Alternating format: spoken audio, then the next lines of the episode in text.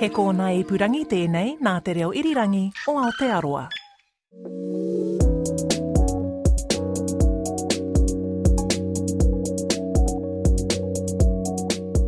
Kia ora and welcome to Insight. I'm Philippa Tolley. It's a hard fact to take on board, but New Zealand has one of the highest reported rates of domestic violence in the developed world. And the government's trying to do something about it with more money and tougher, specific laws to try to make violence in families less prevalent. Kim Griggs has been asking, will this make a difference? And a warning, some of this content is graphic and distressing. It can take just ten seconds to lose consciousness. At fifteen seconds, you can lose control of your bladder. You can be dead within two minutes. The timeline of strangulation, an offence so closely linked to domestic violence that if someone has put their hands around your neck and squeezed, you are seven times more likely to go on to die as a result of further violence from your abuser. This survivor of strangulation has no idea why she was attacked. I don't even know why, how he became so angry, but he became, um, he would get into these rages where he would just, there was no escaping it. He was just, um, would go after me. Um, and this one occasion, he actually spat in my face as well, but he pushed me down onto the ground and kind of lay on top of me with his hands around my throat and looked me in my eyes, and I, as he strangled me, and I couldn't talk, I couldn't scream, I couldn't make any noise. It was um, you just you just you got no choice but to succumb to it. It's horrific and personal. Since strangulation became a separate offence last December, there have been nearly thirteen hundred charges of strangulation laid. That's roughly one hundred forty a month, thirty-three a week, five a day, and ninety-seven percent of those who've been charged are men. The violence at the hands of people we should be able to trust the most has many forms. This woman thought her husband would kill her. I had gone out to check the mail one night. It was about seven o'clock in the evening and it was quite dark, and I had gone out to check the mail. He saw me and he, I don't know what he was thinking. I think he was maybe thinking that I was taking off somewhere or, um, or I was someone else, I don't know. But all I felt was this uh, person jump on me. And I remembered crashing to the ground in our driveway. It was dark, um, and thank goodness the children were inside. They didn't see anything at all. Um, and I remember, th- and I came crashing down. He was about he's about one hundred twenty kilograms. I'm about fifty kilograms. Um, and I remember crashing onto the concrete and thinking to myself, "This is it. I'm dead."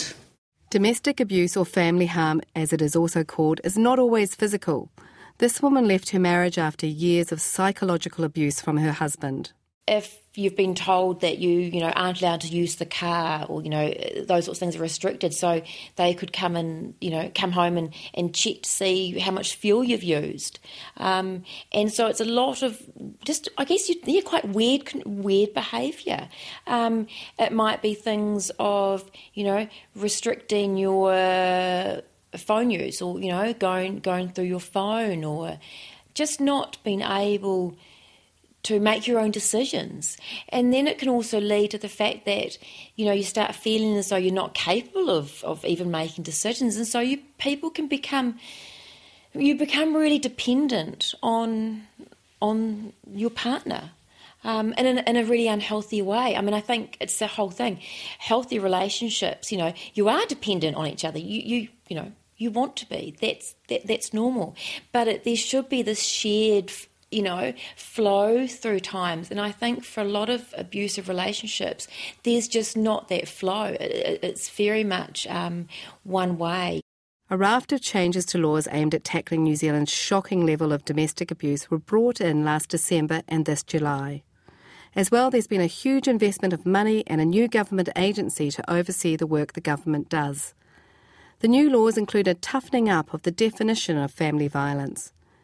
The M P who has shepherded many of the changes into law, Jan Logie, explains. It's not just getting the bash on a one-off um, random incident. It's actually this whole pattern of different forms of coercion and control that seek to trap typically women in these relationships.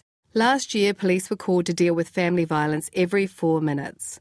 They then spend, on average, nearly an hour and a half dealing with what's been going on. The um, reality for us is that in about twenty-five to thirty percent of the episodes that we attend, we find a family violence offence has occurred, but in one hundred percent of the um, episodes that we attend, we find that there's harm. That's Acting Superintendent Bronwyn Marshall. She leads the Safer Whānau Unit for the police, the section responsible for dealing with and trying to change New Zealand's shameful statistics. Part of that drive is to bring these offences out into the open so they can be dealt with rather than hidden away.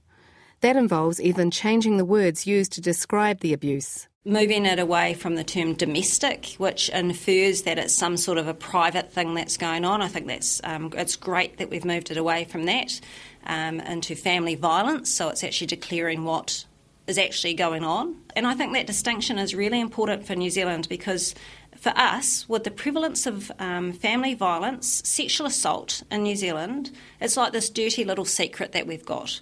And I think all New Zealanders need to really wake up and think about how can they help? How can they help? Because the first person a victim goes to is friends and family. They don't come to police. They don't go to um, specialist family violence agencies. They go to people that they can trust, which is tends to be friends and family. I say that acknowledging that we had one hundred thirty-two thousand nine hundred seventy-eight reports or episodes of family harm last year reported to police. So the size of the problem in New Zealand is frightening. And we all collectively need to get on board and think about what can I do to help. If I know something is happening with a friend or with a family member, what can I do to help them? Because unless we all start turning our minds to this, we are not going to be able to change the behaviours that we have got going on in this country. We need to do something different and we need to do it collectively. One in three women worldwide will experience physical or sexual abuse from the people closest to them. Katja Iverson is the director of Women Deliver, which runs the world's biggest gender equality conference. It was held this year in Vancouver and attracted a who's who in women's rights. Thank you, Katja. Hello, everyone. Bonjour. Bonjour, tout le monde. Welcome to Vancouver. Katja Iverson, who advises the G seven on gender issues, says a lack of violence should be fundamental to living your life to your full potential. Gender-based violence is uh, one of the issues and problems that uh, cross-cut income, uh, social status, geographies, hierarchies, Uh, and it's prevalent in every society. Societies where women's status are more equal also have less violence. It has not eliminated it, but it, it can decrease it. To date, just a few of the strangulation charges have reached court, but police have had specific training to identify such attacks. That guidance has come mainly from an American organisation, the Training Institute on Strangulation Prevention, that provides training to law enforcement agencies around the world on how to identify the crime. It's based in San Diego and now has a sister organisation in Brisbane. Inspector Fiona Roberts is the manager of family harm for the New Zealand Police and has been leading the training on strangulation. She says understanding what the aftermath of strangulation looks like is crucial. The symptoms of having been strangled appears often like you're intoxicated. So even the victim's ability to um, construct a sentence or be able to convey what has happened to them immediately is not something, it's, it's very difficult. This survivor says for her, strangulation, no matter for how long, tops the hierarchy of domestic abuse. Two seconds is too long. Um, and also you're at a massive risk of brain injury as well. So, um, yeah, horrific. On the same night, he actually took my glasses and crushed them as well. So that was another, um, something he took away from me as well, taking my ability to see properly away. So it was just every, um, yeah, but the strangulation's probably, yeah, it's pretty, I could happily take punches around the head. Not happily, but I would, you know, comparatively, but strangulation's terrifying and leaves a big bruised ring around your neck too, so I probably had to wear a scarf or a skivvy or something for days afterwards, so yeah. The concept that women should be able to live lives free from violence has become a global goal, not just a focus in New Zealand. Calliope Mingaru heads the Ending Violence Against Women section at the U N. It's her job to help spread the message of the best way to stamp out domestic violence. Violence against women, intimate partner violence, it's such a normalised phenomenon in our society. And the moment we get and analyse the root causes of such violence, we do understand why they still remain so prevalent.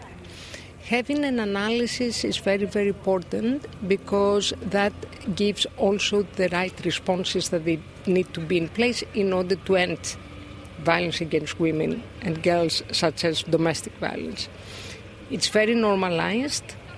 It's accepted that women and girls in their communities, at homes, they have um, a very specific status within their families, and so um, they are almost of an inferior status, and they are often very negative gender norms and roles within the family and within the, the communities.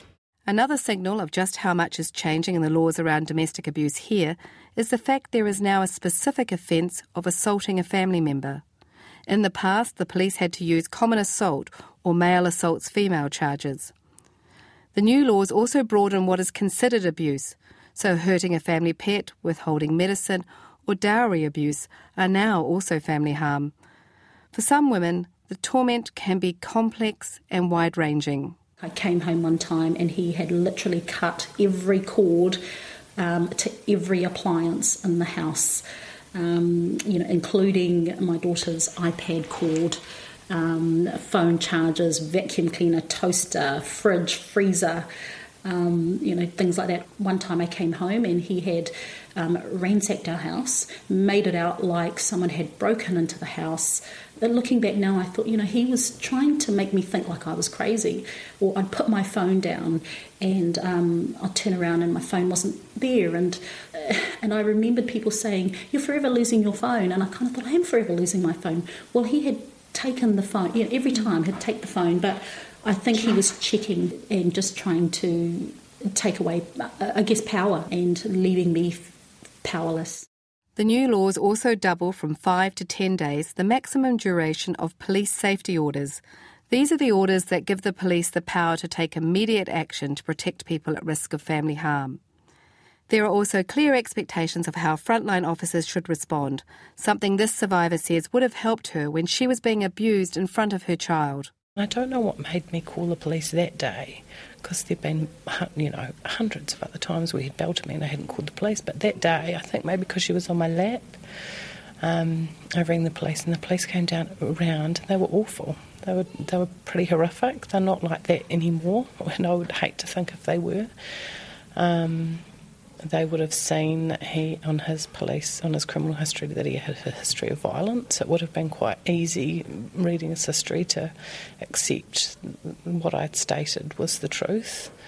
Um, but for some reason they didn't, they, they didn't, I don't think they believed me. It was really bizarre. For this survivor, just one kind, conscientious police officer made all the difference. He was still loitering and he was still causing trouble, making trouble, trying to get in contact with us. So I got in contact with the police and I was sent a really, really lovely female police officer. And that was that was the first time I had ever felt like I had really been listened to. Um, I remembered her saying to me that she would follow it up. Now, everyone had said that before, would follow it up, and to the point where I would have to be ringing the police to see how far have you got along, have you caught up with him and what's happened. Um, she was fantastic, to the point where she had followed him up, um, to the point where she had found out other information. He had been loitering, he had, but he had also been harassing other people. Um, and in the end, he had been arrested and he uh, was in Mount Eden. He was put into Mount Eden. And I just knew that she saw what I had seen and um, that I was taken seriously. I'm Kim Griggs, and you're listening to an insight on the new laws that have been brought in to stop family violence escalating. Every day in Christchurch and Hamilton, representatives from government and community groups meet to discuss the one one one calls about family harm from the night before. Similar work is being done in Gisborne, Counties Manukau and Kaitaia, In all, one million New Zealanders are covered by this new, intensive response to domestic violence. The changes to the laws have removed legal barriers to information sharing between agencies. Bronwyn Marshall from the police says that's crucial because sometimes it's not always obvious exactly what's going on. Police had one report of family violence. There were um, eighty-five reports in A C C of a woman falling down the stairs, but the mechanism of injury didn't match the injury that had been described. And when we went and spoke with her, because we have specialist services, victim, uh, victim advocates that go and speak to, to victims, um, it was disclosed that there was just years of abuse. So, that so, so sorry, this was the same woman? Yes. One police report? Yes. And eighty-five A C C? Yes, because people experience two and a half years of violence on average before they'll actually tell anybody. Before they'll tell anybody. So it's massively episodic. Episodic harm occurs. I've seen other international research that said twenty-one separate episodes of violence will occur. It's basically it's telling us, doesn't matter whether those numbers are one hundred percent correct, what it's telling us is that people put up with a lot of violence perpetrated against them before they actually reach out and tell anybody. Why is that? Because people are trapped. People are trapped. As well as giving more powers to the police and those dealing with domestic violence at the front line, government departments are also being asked to work more closely together. The chief executives of ten government agencies, from police to A C C to corrections to Oranga Tamariki to the Department of Prime Minister and Cabinet, meet monthly so there's a coordinated response to domestic violence at the highest level. Overseeing that work is Fiona Ross, who is the director of the joint venture. We can see now the whole picture associated with family violence and sexual violence. So when you work just as a single agency, you're dealing with a slice of that system and those issues. You might be dealing with um, people who are in crisis situations. You might be dealing with people who have ended up in prison because of family violence or sexual violence, and you're helping rehabilitation. What we can see across all the agencies when we put it together is the whole cycle of what happens around violence and what that means from an intergenerational perspective as well. So it's a system perspective that we get to see as an overview. What that then helps you enable to do is you can start saying we need to invest earlier or later or at different parts of the process because we can see where we're putting that money, resources and effort in across the whole. The government has provided more money, three hundred twenty million dollars, to family violence and sexual violence in the budget. That's the largest investment ever to try to reduce the level of abuse. It's a package of initiatives rather than just, you know, M S D or police's initiative. And what we see in that package is a focus on prevention. So getting in earlier in the cycle. So that wouldn't have happened before if we hadn't seen across the whole in the same way. For decades, Women's Refuge has been the safety net for women and children fleeing abusive relationships. The organisation didn't receive any of that budget funding, but the chief executive of Women's Refuge, Ange Jury, is pleased with the investment, saying it and the law changes should make victims safer. Now, there have been a remarkable number of changes over the last year, eighteen months, changes in our legislation that should make a difference in terms of particularly victim safety. Uh, I'm not entirely convinced that any of those changes are actually going to change the incidence of family violence because that is a far wider issue than just legislation. So anything that keeps uh, victims, the women and the children in particular, safer, that is fantastic, and the legislation certainly does that. Doctor Jury says what does need more work, prevention, hasn't had the focus it needs. I don't believe any of these legislation changes in and of themselves are going to solve our problem. All they do is put a stronger framework around these things, keeps a focus on them. It means that people can't just brush things off. But the... The things that are going to make a difference are the things that we haven't really put a lot of time into yet. Uh, that's things around our prevention work in this country. The legislative changes are going to make a... They're good, but in, in and of themselves they won't create change. Calliope Mingaru from the U N agrees. Violence against women intimate partner violence, it's such a normalized phenomenon in our society. And the moment we get and analyze the root causes of such violence, we do understand why they still remain so prevalent. Having an analysis is very, very important because that gives also the right responses that they need to be in place in order to end violence against women and girls, such as domestic violence. She says countries with the most rigid gender roles are the ones most likely to perpetrate violence. So it's crucial to start the education early. We know that younger boys and girls at very early age, they already formulate already their own uh, um, beliefs and behaviours and practices. So working with children from very early uh, stage, it is very important in order to start changing the social norm. Ange Jury agrees and says it's time to expand past basic awareness raising. I think we've moved well past awareness raising. I think you'd have to be a totally isolated hermit living in a cave somewhere for the last ten years for you to not know that family violence isn't all right, that it's not okay. So we know what family violence is. We look at it, we, we know what it looks like, we know what it sounds like, we by and large sort of know uh, what to do about it. But when I'm, when we're talking about education, uh, I think we need to be investing significantly more in our young people, like our little people, not our young people, not our teenagers, but our little people, so that they can learn not about what domestic and family violence is, but so they can learn how to be in relationship with each other. I don't think we do that very well in New Zealand. We still have, despite all the efforts that have gone in over the years, we still have quite well-defined gender roles, particularly when it comes to intimate partner, girlfriend, boyfriend relationships. Now you bring that together with the increasing um, availability of porn and the way the media works, particularly social media these days. We need to be getting so much more information into our little kids about respect and about caring for each other and, you know, all those good things that are supposed to come in relationships but don't for a great many people. The international lesson is that survivors speaking out about domestic violence is also crucial. Doctor Daniela Liguero is the chief executive of an international organisation called Together for Girls. Her organisation works in twenty countries to end violence against girls and boys. It takes getting together, organizing, pushing, being loud around these issues.